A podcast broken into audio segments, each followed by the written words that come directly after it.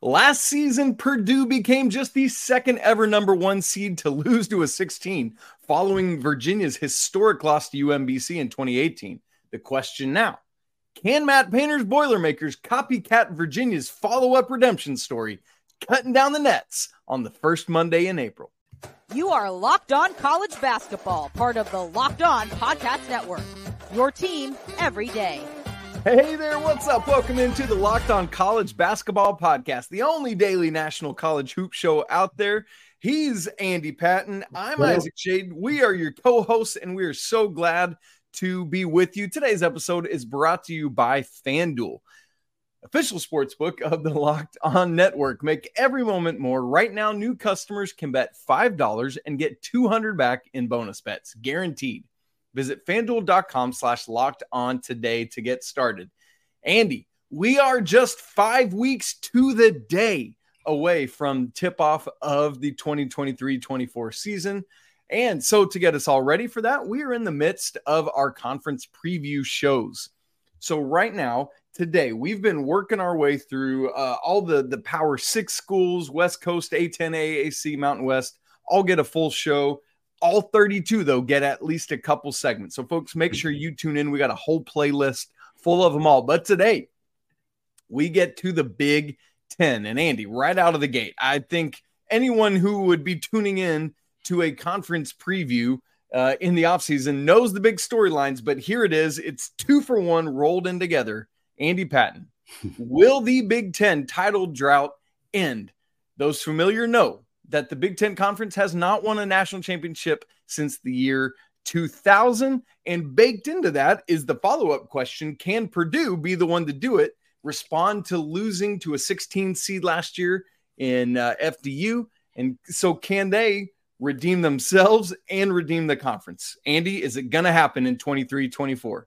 I think it's about as good a chance as they've had in a while, to be honest. I mean, two teams that are, are generally considered top five teams at worst absolutely top eight teams. I don't think there's anywhere that's not putting Purdue and Michigan State in the top eight. Uh, and you know, it's it's fun. It's it's a conversation that's going to just be beat to death, basically, about the Big Ten until this happens. And uh, it's I know it's frustrating. It's no fun. As somebody who follows Gonzaga, there's certainly conversations that continue to follow them around until they win a championship. So it's kind of just part of the deal, unless you're in the Big East or the ACC or the SEC. There's a lot of people, or Big 12, I should say. There's a lot of teams that just haven't been winning and haven't been doing it for a while. So it'll be interesting to see if Purdue or Michigan State, who are two very legitimate title contenders. I mean, we talk a lot on this show about continuity and, and perhaps whether we overrate continuity, which I think is a larger conversation that might be interesting to evaluate after this season. But mm-hmm. Purdue brings back basically all of their starters. They add a, a, key transfer addition. Michigan State brings back their starting lineup. They're one of the oldest teams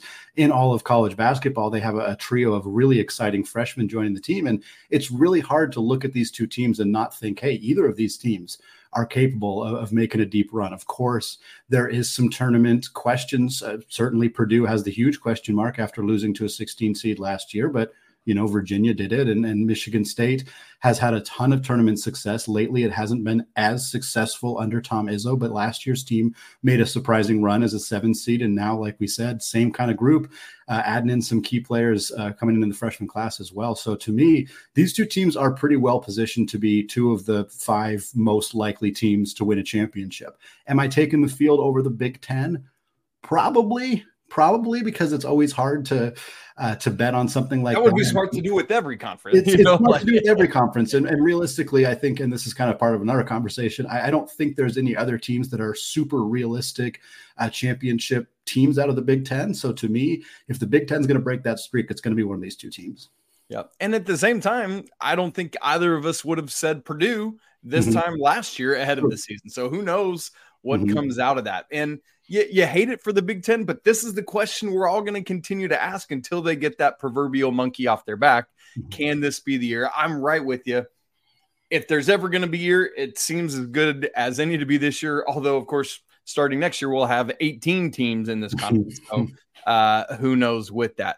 And yeah, with Michigan State, you know, what a story it would be for them yeah. to be the team to have won the last national championship for the Big Ten, to finish the drought, and then also thinking back to the the unfortunate events that happened on campus last year with that shooting back in February, mm-hmm. it'd be neat story for Coach Izzo and Sparty to do that.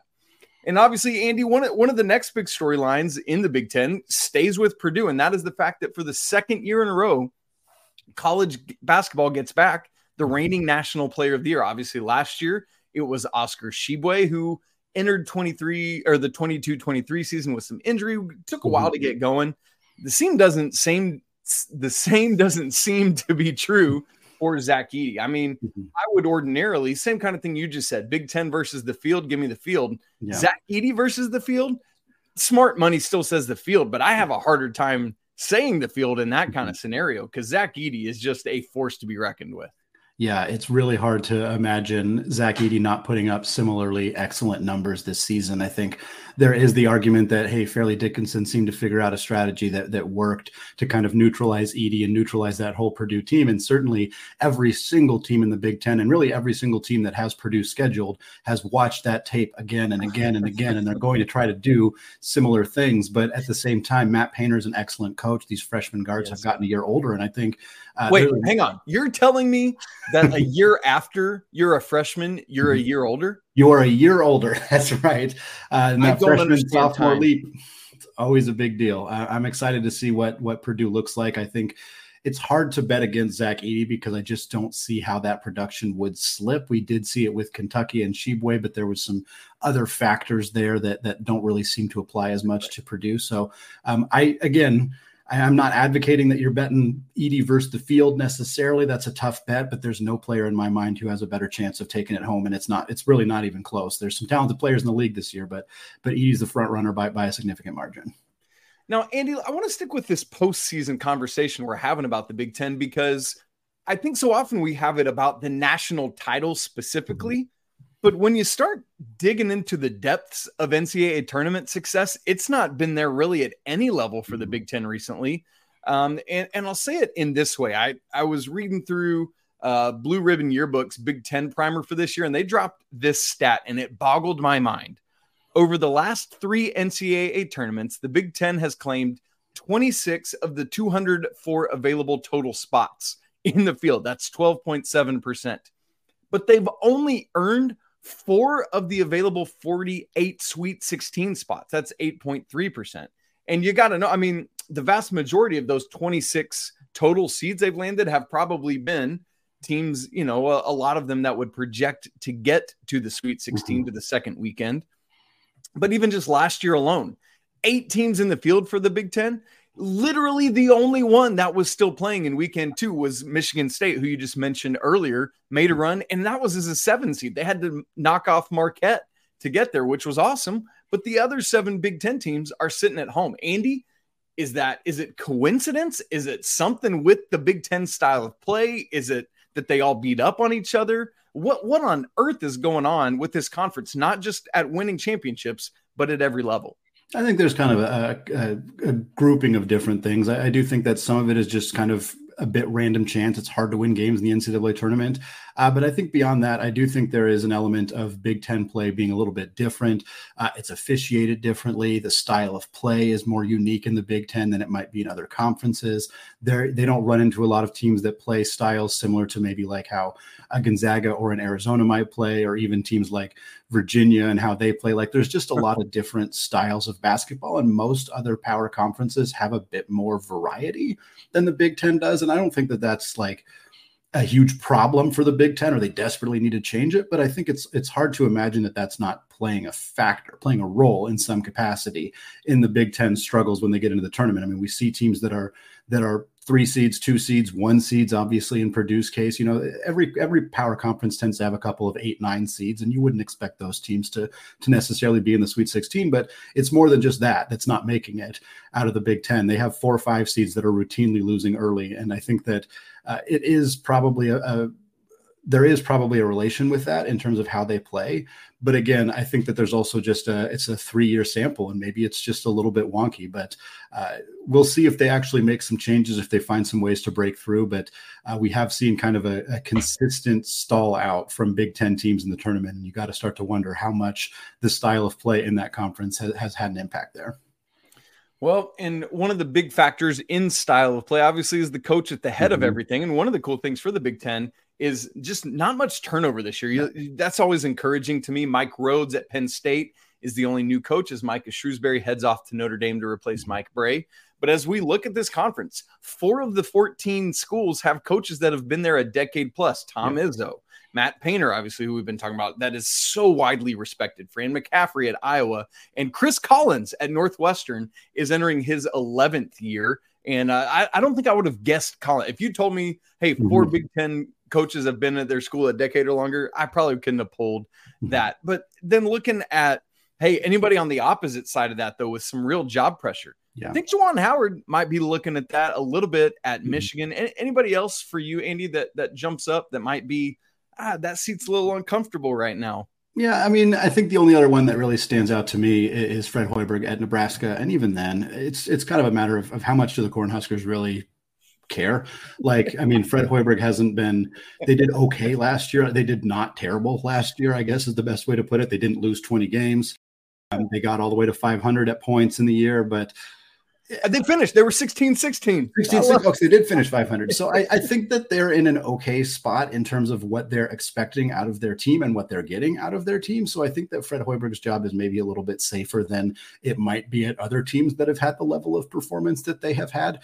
Um, so I, I, don't see a ton of changes coming anytime super soon for this conference. I'm not, I think Juwan probably gets another year unless things really fall off the rails this year, which to be fair could happen uh, with this team. They had a really rough offseason. A lot of it was not his fault, uh, but that doesn't really matter. Coaches are, are who lose like not job. getting Caleb Love. That right. Was, yeah. Like the, that, that's the admissions office. Yeah. You know? The admissions office, you know, hurt them from Caleb Love's perspective. Last year, it hurt them with Terrence Shannon Jr. And that's not Juwan Howard's fault but if the team continues to struggle, they're not going to fire their admissions department. They're going to fire their head coach. That's what's going to happen. So I do think there's pressure on Juwan. Certainly, uh, Olivier Nkamhoua is a great addition for this team. I think they have some opportunities to maybe not, you know, climb all the way up into the top five of the conference and, and make get a high seed in the tournament. I think that's a, a pretty uh, lofty expectation for this team. But I think if Juwan does at least enough with the cards that he's been dealt, I think he'll keep his job. But uh, he's yeah, he's he's skating on thinner ice than he has been in the past for sure. Yeah, and w- back to Nebraska, the fact that we're finding a silver lining in getting mm-hmm. to 500 after three straight 20 loss seasons, that tells you all you need to know. And I think w- how you said it sums it up perfectly. Yeah. Do they do they really care, or is that just kind of hey, we're good? You know, mm-hmm. ah, it's tough. Isaac, we know who's at the top of the Big Ten. We talked about Purdue and Michigan State. We kind of know who's at the bottom of the Big Ten. We talked about that a little bit there, but there's a lot of teams kind of lumped into the middle of the Big Ten. And we're going to talk about that. How will we separate those teams? We're going to do that for you in just a second. But first, Today's episode of Locked On College Basketball is brought to you by Athletic Brewing. And now, time for your game changer of the week. Again, brought to you by the Athletic Brewing Company. Much like Sam Hartman's final drive heroics for Notre Dame against Duke, Athletic Brewing Company has completely changed the non alcoholic beer game. They make non alcoholic beers that actually taste good. They are full of flavor and well crafted, just like a full strength beer. You can find Athletic Brewing Company's non alcoholic brews at a store near you, or you can buy them online at athleticbrewing.com. First time customers can use code locked on to get 15% off your first online order. That's code locked on at checkout for 15% off at athleticbrewing.com. Near beer, exclusions and conditions apply. Athletic Brewing Company fit for all times. Folks, want to thank all of you for making Locked On College Basketball your first listen or your first watch of the day. Shout out, of course, to those everyday listeners. You all know who you are, and we very much appreciate you. Folks, college football is here, and Locked On is kicking up our coverage with Locked On College Football Kickoff Live, airing every Friday from 11 a.m. to 1 p.m. Eastern on every single Locked On College YouTube channel. Find the Locked On College Football Kickoff Live every Friday from 11 a.m. to 1 p.m. Eastern Time on any Locked On College YouTube channel. Folks, you're not going to want to miss this. Isaac, let's get right into it here with the Big Ten. We talked about the top of the conference. We talked about the bottom of the conference, and we took our best attempt at tearing out the conference, breaking up the teams, the 14 teams, into five different tiers. And this was tough. This was a tough exercise. There's a lot of teams that kind of mesh together in the middle of the conference, we could see teams pretty easily jump from ninth to third or, or you know, 10th to fifth, whatever, because there's just a lot of teams kind of all grouped closely together. So why don't you kick us off talking about those first couple of tiers that we have here uh, for the Big Ten? Yeah, it feels like uh, like synonyms of each other here. Mm-hmm. It's like you're just trying to find different words, but you could plug in different teams for it. So here's how we tiered this thing out: Purdue and Michigan State at number one. I've got uh, Illinois, Maryland, and Indiana all in that second tier together. Feels like they're none of them are quite up to where Purdue or Michigan State is, but they do feel a slight cut above the rest for me. I think based on some of the talent they've got. Like I, I think about in Indiana, for example, like I don't know that the depth is necessarily fully there. Mm-hmm. But like if Mackenzie Mgbako really hits the the mm-hmm. stud freshman who decommitted from Duke and committed to Mike Woodson, like there are all sorts of possibilities there. If uh, Xavier Johnson's finally healthy to run the show, you know, like I just see that if if Terrence Shannon Jr. can be what Brad Underwood needs him to be for Illinois, there's just a lot of those. That's like I think it's there, but it's a lot a lot of what ifs. Beyond that, uh, I would get to we would have that third tier, which is Wisconsin, Northwestern, and Ohio State, which is coming off that weirdly disappointing last season. I still I'm, I'm still bamboozled by last season for the Buckeyes, but I think all of those project to be either uh, safely in the tournament or probably in that bubble conversation. Fourth tier, Iowa, Rutgers, and that Michigan team we were just talking about. Weird to have Michigan down this low, but for just from a talent standpoint, Andy, it seems like that's where they're at. And then uh, kind of rounding out the bottom, we uh, kind of have already talked about at least Nebraska, but then also looking at Penn State, bringing in Mike Rhodes. Mm-hmm. Uh, I think it's weird because they have some talent, mm-hmm. um, and they could be a little bit of a surprise in some ways, but I, I just, I just don't fully see it. And then Minnesota. Okay, we'll just leave that one there. So, Andy, as you said, we feel like we got our bookends, but but how do we separate out this mush in the middle? Let me give you um, just some stats to back it up, and then I'd love to hear your response to it. So I was really thinking about the eye test of this, these bookends in the middle. Purdue at, at barttorvik.com. Purdue preseason is number one in the nation, Michigan State eight. On the back end, Minnesota is 131, Penn State is 153. So we got kind of these extremes, but right smack dab in the middle, the other 10 teams fall between number 29 and 62 how on earth do you suss all that out, Andy? It's wild. Yeah, it's a really unique conference, and I think you look at some of the the additions and, and subtractions from some of these teams, and I kind of remember like you know looking through like who are the transfers that came in, who left, and and trying to find teams that maybe it seems like there was an obvious oh this team got a lot better or this team got a lot worse, and and even then just a lot of these teams in the middle kind of feel like they're going to be similarly productive. And, and, you don't know. Certainly there are some additions that could come in that that make a bigger impact than we're expecting right. or certainly some teams that maybe some of the guys they lost are going to, to, hurt them in a more significant way than we're potentially projecting. But to me i mean looking at this from tier two you have illinois listed here to uh, the bottom of tier three at Ohio State, or even the start of tier four with Iowa, like all those teams Illinois, Maryland, Indiana, Wisconsin, Northwestern, Ohio State, Iowa like that group of teams right there. And I'm comfortable tossing Michigan in there as well. Like there's a ton of movement that could happen. I, I a few of those teams, I think I'd be pretty surprised if they finished third, but not all of them like I, will talk about it later. Wisconsin's a team I think could finish in the top three or four of this conference. Mm-hmm. I, uh, Ohio State certainly disappointed last year, but if they bounce back uh, with some of the additions they brought in, some of that freshman class, like there's a lot of teams here that could really kind of make that leap. And, and I think it'll be really interesting to see how it does play out, how it how it works stylistically, how much continuity matters in the conference. You know, Wisconsin brings back most of their or nine of their top ten scorers, but this wasn't a very good team last year. So is the continuity go? It, how important is that going to be? You know, you look at teams like Illinois and Northwestern who bring back, you know, really, really key players in Terrence Shannon Jr. and Boo Buie. Like that's really impactful. We know that veteran guards is it makes a huge difference. But, you know, again, these are teams that you know maybe didn't perform up to snuff last year. Northwestern definitely did, but they also lost a lot of other players around Boo Buie. So it's going to be really interesting. I'm excited to see how the kind of middle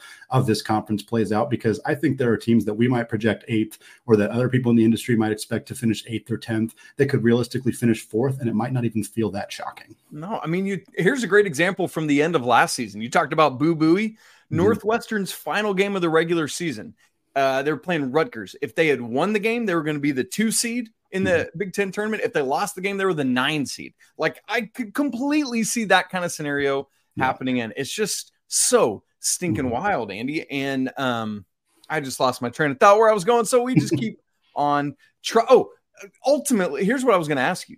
Andy, I, like, let's say Purdue and Michigan State are who we think they are. Mm-hmm. If you had to call it right now, who would you have as the third seed in the Big Ten tournament? I think probably Indiana is the direction that I would go. Uh, I think Indiana. I, I, really like the front court of Ware and Reneau. Uh, depending on you know, we'll have to see how that works. Uh, but the fit on paper makes a lot of sense. If Ware can stretch the floor, Reneau's great at scoring with around the basket. Mgbako, if he can play the three, is just a, a really really difficult player for anybody in that conference to guard. But again, I'll go with Indiana. But if you pick Maryland, if you pick Wisconsin, if you pick Illinois, like I think all those are reasonable picks as well. Yeah, I think I would take Illinois, but Indiana mm-hmm. is my second choice with yeah. that too. So that said, Andy, when we look at, at conference tournament and regular season champs, is it Purdue and Michigan State, or do you have somebody else? Yeah, it's Purdue and Michigan State. I have Purdue winning the regular season. I, think that just going through the regular season, uh, having to handle Zedi, uh, Zach Edey on a, day to day basis. Zedi, that's his new nickname. Yeah, I like Zedi. That's kind of a fun nickname. Um, anyway, I think it's going to be really hard to handle him uh, and that team, that experience, the coaching from Matt Painter in the regular season. But in the conference tournament, give me Michigan State. I think by the time we get to there, the, the three freshmen coming off the bench and Fears and Booker and Cohen Carr are going to be really kind of playing at their best level. Izzo's development has always been solid. And I think uh, as a key starting five with so many veteran guys, along with those three freshmen potentially playing up to their, you know, expected level by the time March rolls around, I think that that team's going to win the conference tournament. Well, Andy, I'm right with you. Same teams, same reasoning. Nothing else I need to say to it. But you know what?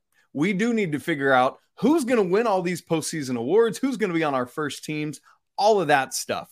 And let me tell you, Andy, I had a lot of trouble with this. I know you did too, because there's so many experienced players, there's so many experienced, talented players in this conference, meaning we're going to leave off some phenomenal basketball players on the first team. You're all going to be yelling at us. So, who do Andy and I have making it? And we're going to give you some hardware to take home, all of that coming up. But first, this episode of Locked On College Basketball is brought to you by FanDuel.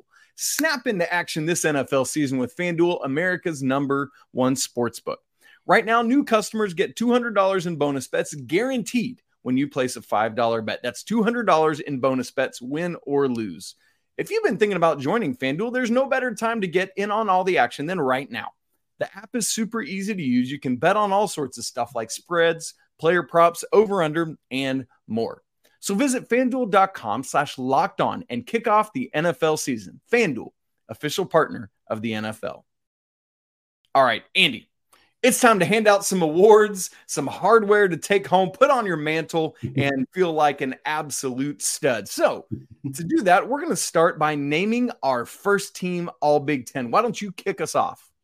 Yeah, again, like you said, tough to pick here. I think there's a few fairly obvious candidates, a few spots that could have gone five, six, eight, ten different ways potentially. Uh, obviously, Zach Edey, we're no no more conversation needed there. He's going to be a first teamer almost certainly.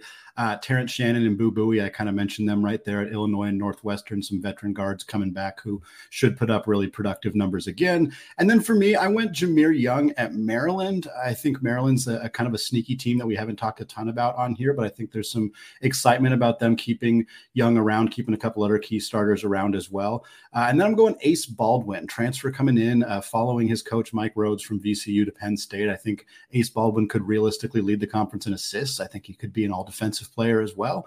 Uh, and I think that, that that's going to be good enough for him to potentially sneak onto this list as well.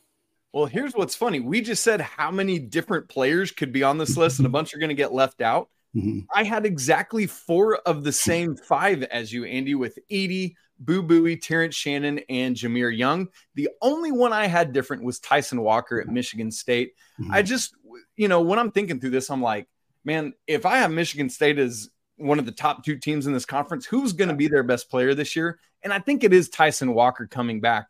Uh, funny thing is, if it's not him, I would actually go with AJ Hoggard.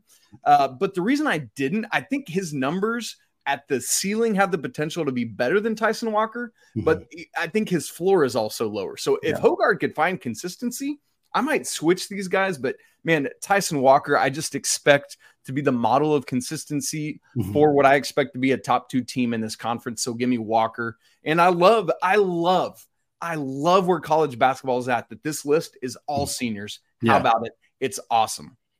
Very cool. Let's talk player of the year very, very quickly. I got right. one, two, three.